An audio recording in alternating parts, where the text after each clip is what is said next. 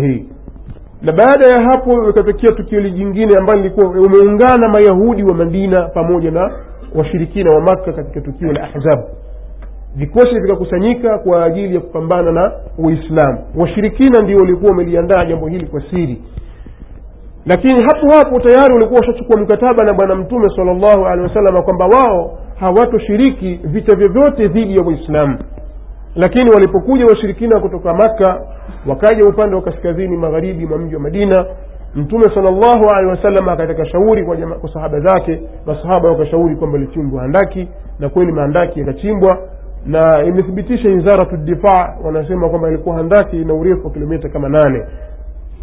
Na walikuwa msahaba elfu tatu ndio waliochimba handaki lili katika kipindi cha baridi kali walijitolea kipindi cha baridi kali wakawa wanachimba maandaki yale na mtume sala llahu alehi wasallam akisema eh, la aisha illa aishu lakhira faghfir llahu almuhaji- alansara walmuhajira hakuna maisha isipokuwa maisha ya akhira mwenyezi mungu warehemu ansari na wasamia ansari na muhajirin usiku baridi kali na mtume alikuwa akiwashajiisha alhamdulillah andaki lilichimbwa na vita vile havikuweza kupiganwa kama vile ilivyotarajia waislamu kwa sababu wao walikuwa wana- wanayakini ya kwamba vita kupiganwa ilikuwa ni mtihani mkubwa kwa hiyo ili mwenyezi mungu aepushe shari zake ni lazima tuchimbie handaki kupambana nao kwa mbali na kweli walipambana kwa mbali ikawa ni munawashat yani kutupiana mishale mpaka mwenyezi mungu subhanahu wa taala alipoleta nusura yake kama ilivyothibiti katika qurani katika suratu lahzabi aliposema ya ayuha ladhina amanu udhkuru nicmat llahi alaikum idh jaatkum junudun faarsalna alaihim rihan wa junudan lam tarauha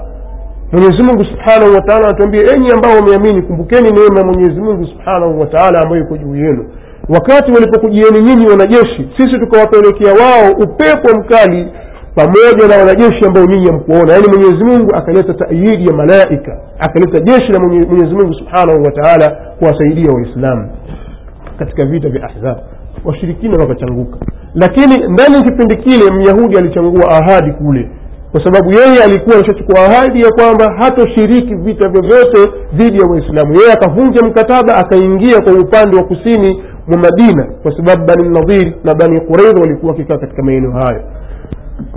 Mwenyezi mungu subhanahu wataala akatueleza ta qurani jaukum min faukikum walipokujieni kwa sehemu yenu ya juu waliokuja sehemu ya juu walikuwa ni washirikina. Wa min asfala minkum na waliokuja sehemu ya chini walikuwa ni mayahudi mwenyezi mungu subhanahu wa taala sura hii akamrisha bwana mtume muhammad salllahu alehi wasallam. Mara moja awatoe wayahudi katika mji wa madina. Kama ilivyoelezwa hilo katika suratu lhashri mtume sala aa salam akawasaga wale ma, mayahudi akawatoa nje ya madina kwa sababu wao walikuwa ni watu waovu. Na walikuwa ni watu wabaya. Kazi yao ni kufitini watu na kupiganisha watu.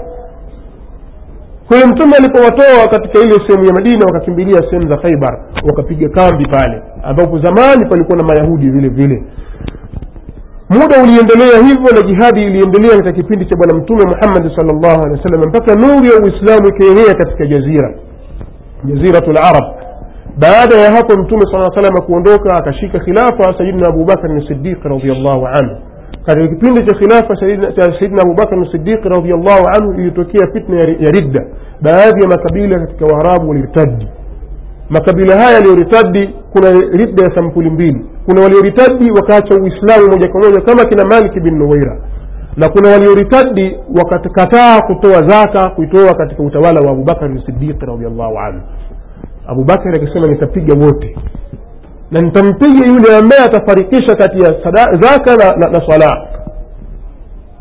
Masahaba walijaribu kumshauri kwamba "Ah," akasema hapana lazima tupambane nao. Na kweli waislamu wakapambana kweli kweli kabisa katika kuinusuru dini ya mwenyezi mungu subhanahu wa taala na mwenyezi mungu alishasema katika qurani ya ayuha ladhina amanu man yartadda minkum an dini fasaufa yati llahu biqaumin yuhibuhum wayuhibunahum أذلة على المؤمنين أعزة على الكافرين يجاهدون في سبيل الله ولا يخافون لومة لائم ذلك فضل الله يؤتيه من يشاء والله واسع عليم mwenyezi mungu anasema enyi ambao wameamini yule ambaye ataritadi kuuacha uislamu kuacha dini yake basi mwenyezi mungu punde atawaleta watu ambao wana, wa, anawapenda wao. Aya hii inathibitisha unathibitishia fadhila kubwa za sayidina abubakar radiallahu anhu na wafuasi wake.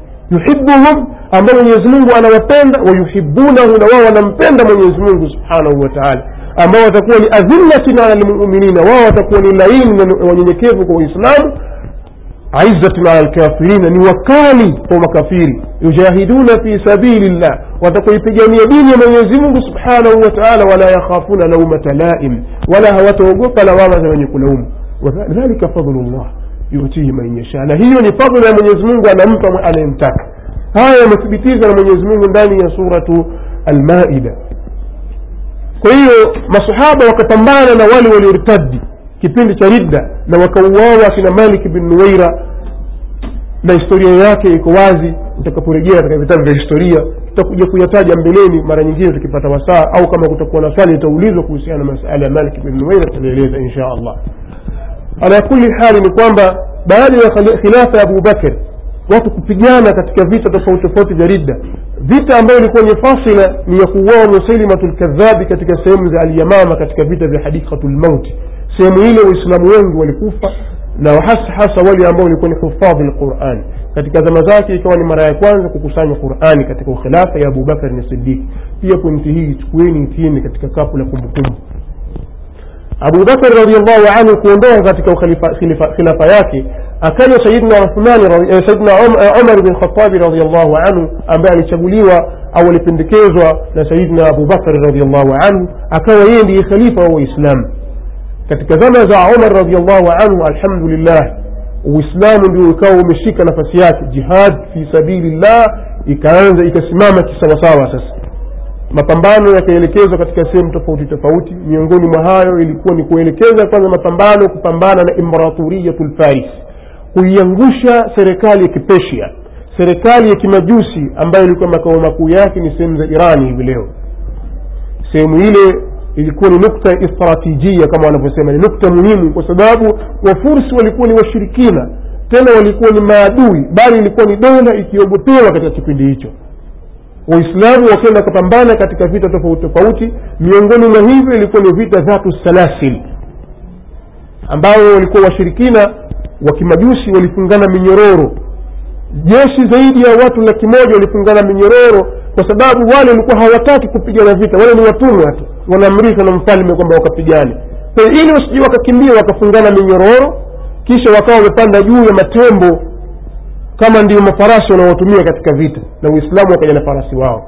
Walipigana waislamu katika vita hivyo na vita vya kadisia na vinginevyo mpaka waislamu wakashinda mpaka wakaenda kwa zajirdu na wengineo na kisra na usharuwayo walikuwa tayari washatangulia kufa na mamlaka ya farisi ikaanguka katika zama za umar bn khatabi radiallahu anhu vita ilikuwa ikiendelea huko na, na umar bin khatabi akipeleka majeshi yake kina saadi bin abi waqas na wengineo huku ikaanzishwa njia nyingine ya kwenda kupambana na warum waroman ambao ilikuwa makao makuu yao yako katika mji wa damascus syria. Waislamu walielekea sehemu zile wakienda kupambana na wale wakristo wale. Mapambano yakawa ni makali mpaka ukafunguliwa ukafunguliwa msikiti mtakatifu au mji mtakatifu wa baitul maqdis au masjidu laqsa katika zama za umar bin khatabi radiallahu anhu bali waislamu hawakuridhika hapo wakasonga mbele mpaka kaisar akakimbia kaisar akakimbia akatoka katika nchi ile ya shamu akakimbilia zake alqustintiniya ambayo ni istanbuli ya sasa akienda akakimbia kule waislamu ikawa sasa tayari washaziangusha dola mbili kuu hii ni historia fupi. Baada ya kuondoka sayidna eh, sayidna umar radiallahu anhu alikuja sayidna uthman. Uthman bin affani dhunuraini radiallahu anhu katika kipindi chake na yeye utawala katika sehemu yake nusu ya kwanza aliendelea na mapambano dhidi ya ushirikina na dhidi ya makafiri. Na hapo waislamu ndio wakaanza kupasua njia za kuelekea katika nchi za misri wakapambana mapambano makali zaidi ya matatu moja ni pambano la aliskandaria na pambano la pili la umu dinin na jingine ni subaitila na nyingine ambayo ilikuwa ilipigana baharini ndani juu ya majahazi waislamu wakipigana pambano la dhatu sawari. Mapambano manne makuu ambayo ilikuwa ni fasili ya kuangamiza waroman. Waislamu wakaingia katika upande wa kaskazini ya afrika ambao ni magharibi ya kiarabu. Mpaka waislamu wakaamua kuingia katika nchi za cyprus na greece pamoja na uturuki azerbaijan na armenia na georgia na yugoslavia ya zamani serbia pamoja serbia herzegovina pamoja na bosnia. Waislamu maeneo yote yakawa tayari washaingia katika khilafa ya uthmani bin afani radiallahu anhu. Na katika kipindi alipoondoka uthmani baada ya hapo khilafa ya umawia uislamu ukaingia. Tanuka imekuwa pana ina maana wameingia katika uislamu wengine ala rughmi unufihim wameingia kwa kulazimishwa kwa sababu jihadi tayari ishaingia wengine wakaingia katika uislamu kinafiki. Hawakuingia katika uislamu kwa maana ya kwamba wao wamemwamini mwenyezimungu subhanahu wataala na bali ushahidi mkubwa ni wale waliokuja kumuua waliokuja kumuua sayidna umar radiallahu anhu ni abu lulu lmajusi ambaye yeye ilikuwa asili yake ni mmajusi mwirani mpeshia kwa njama tu akaja akamchunga akampiga visu saidina umar radiallahu anhu katika salatu lfajiri na hatimaye umar radiallahu anhu alifariki dunia. Kwa hiyo uislamu waliingia ndani ya uislamu baadhi ya watu ambao walikuwa tayari wanachuki na uislamu. Miongoni mwa watu waliojitokeza katika jambo hili ambao walikuwa tayari wanachuki na uislamu alikuwepo bwana mmoja akitokea sana sehemu za yemen akiitwa abdullahi ibnu sabai lyahudi alikuja katika kipindi cha uthmani radiallahu anhu akadhihirisha kwamba yeye ni mwislamu waislamu wakamkubalia akawa tayari anaonyesha alama za uchamungu na alama kwamba yani yeye ameathirika na dini ya kiislamu. Baada ya kuwa uislamu amemkubali kwa hamasa zake na ile juhudi yake anaonyesha katika uislamu watu wakaanza kuathirika na yeye na hatimaye akaanza kupandikiza fikira zake. Kama mnavyojua mayahudi walivyokuwa ni majitu ambayo yanajua kufikia katika muradi wao. Si watu waongeza yani akipanga jambo lake basi atalipanga kwa muda mrefu hapange kwa muda mfupi. Kwa hiyo atatembea ataeleza fikira zake katika mji wa madina. Mimi sitaeleza sana isipokuwa nitaeleza yale yaliyoandikwa na baadhi ya wanaochuoni wa kishia kuhusiana na abdullahi bin saba alyahudi miongoni mwa wanawachuoni wa kishia wanamzungumza huyu bwana ni alnaubakti alnaubakti ni abu muhammad alhasan bin musa alnaubakti ambaye ni mwanawachuoni wa karne ya tatu katika wanawachuoni wa kishia anasema huyu bwana anawanukuli wanawachuoni wa kishia asema wahaka jamaatu min ahli lilmi min ashabi ali wanasimulia kundi katika watu wa ilmu katika wafuasi wa ali alaihi ssalam أن عبد الله بن سبأ إن كان يهوديا فأسلم. كما عبد الله بن سبأ لكون يهودي كشا تسلم وكان وهو على يهوديتي ووانا عليا أكم بند علي أكذهرش ما بند وميانا بند علي وكان على يهوديته نالكوا نهل يقوى كتنت يهودي واك يقول أنا سيما في يوشع بن نون عليه السلام بهذه المقال. أنا سيما كوسيانا يوشع بن نون منانو maneno haya kwa maana ya kwamba khalifa baada ya musa alaihi salatu wassalam anayestahiki kuchukua khilafa na mamlaka na kuongoza dini ya, ya, ya, ya, ya wana wa israeli hakuna mwingine zaidi ya yusha bin nun maneno haya abdullahi bin saba alikuwa akiyasema katika kipindi cha uyahudi wake kisha anaendelea nobakti anasema faqala baada islamihi fi ali bin abi talib bimithli dhalik na akasema katika uislamu wake kuhusiana na ali bin abi talibi mfano wa maneno hayo maneno gani kwa maana ya kwamba baada ya mtume muhammad salllahu alehi wasallam anastahiki ukhalifa baada ya mtume muhammad sal salam ni ni ali bin abi talib maneno haya ameyazungumza nani abdullahi bin saba kisha akatilia maneno hapa mbele alnaubakti mwanawachuoni wa kishia asema wahuwa na yeye abdullahi bin saba awalu man shahara alqaula ndiye mwanzo aliyetangaza neno bifardhi imamati aliyi alaihi ssalam na ulazima wa uimamu wa ali bin abi talibi alaihi ssalam maneno haya akaanza nani? Ameanza abdullahi bin saba. Na maneno haya ni ya nani? Ni maneno ya mwanawachuoni wa kishia kwa hiyo hilo pia lichukueni mwenyewe katika kumbukumbu. Liekeni katika kumbukumbu kwamba haya maneno yanazungumza na mwanawachuoni wa kishia ambaye anaitwa abu muhammadin naubakti akaendelea lakini maneno haya utayapata katika kitabu firaku shia cha naubakti sahifa arobaini na moja mpaka arobaini na mbili. Wanasema ni chapa ya haidaria ya najaf na amekifanyia taaliki kitabu hichi bahru alululum alu bahri lulum ambao ni chapa ya mwaka elfu moja mia tisa na hamsini na tisa. Na vile vile wanawachuoni wengine wa kishia kama mwanachuoni wa tarehe wa kishia wa kiirani mwanachuoni mmoja mwenye kitabu chake chaitwa raudhatu safa raudhatu safa kwenye kitabu hiki ameandika historia ameeleza mambo marefu. Kisha akasema kwamba inna abdullahi bna sabain tawajaha ila misra. Abdullahi bin saba alielekea sehemu za misri hinama wakti uh, alima anna mukhalifihi.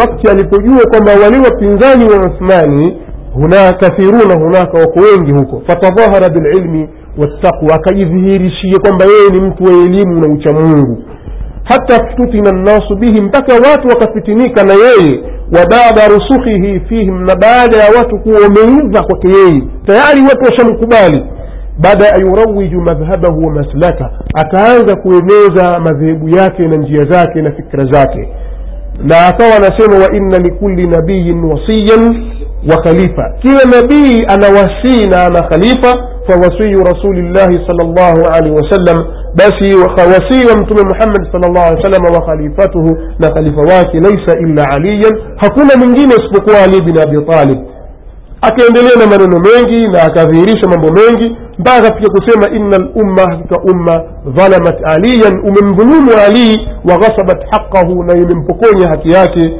haqa alkhilafa walwilaya haki ya ukhalifa na utawala wayalzamu lana na inalazimu hivi sasa ala ljamii kwa watu wote munasaratuhu wa muadadatuhu kumnusuru na kumuunga mkono wa khalu taat uthman na watu kuondosha kuondoa kuondoa mkono wa taa kwa uthmani radiallahu anhu wa baiatuhu na vile vile kuondoa mkono utifu fataathara kathiru min almisriyin wakaathirika wengi katika watu wa misri biaqwalihi wa araihi kwa maneno yake na rai zake katika maneno haya mwanawachuoni huyu wa kishia katika kitabu chake raudhatu safa juzuu ya pili sahifa ya mia mbili na tisini na mbili tumepata faida mbili.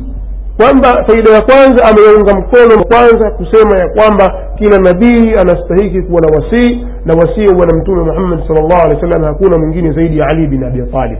Na nukta ya pili kwamba yeye ndi aliyeleta maneno ya kusema kwamba umma masahaba na wengineo ndio walimdhulumu ali bin abi talib kwa hizi nukta mbili vile vile zihifadhini kwa hiyo mpaka hapa sasa tumeshafahamu kwamba fikra za ukhalifa na uwasii zimeletwa na nani ndani ya uislamu? Na kwa historia fupi tulioeleza tumefahamu ni kina nani masahaba wa mtume sal llahu alehi wasallam. Na vipi walikuwa mayahudi katika daula ya kiislamu? Na vipi waliweza kuuwajihi uislamu kwa dhahiri kwa hiyo waliposhindwa kwa dhahiri zikaanza sa mbinu za chini kwa chini za kisiri ambazo ni mbinu za kiyahudi za kuleta tashtiti na shamasa katika safu za uislamu. Moja katika hizo ni kupandikizwa barasinu lkhabitha bakteria chafu katika safu ya waislamu wakiwemo ni abdullahi bin saba kuleta fikra hizi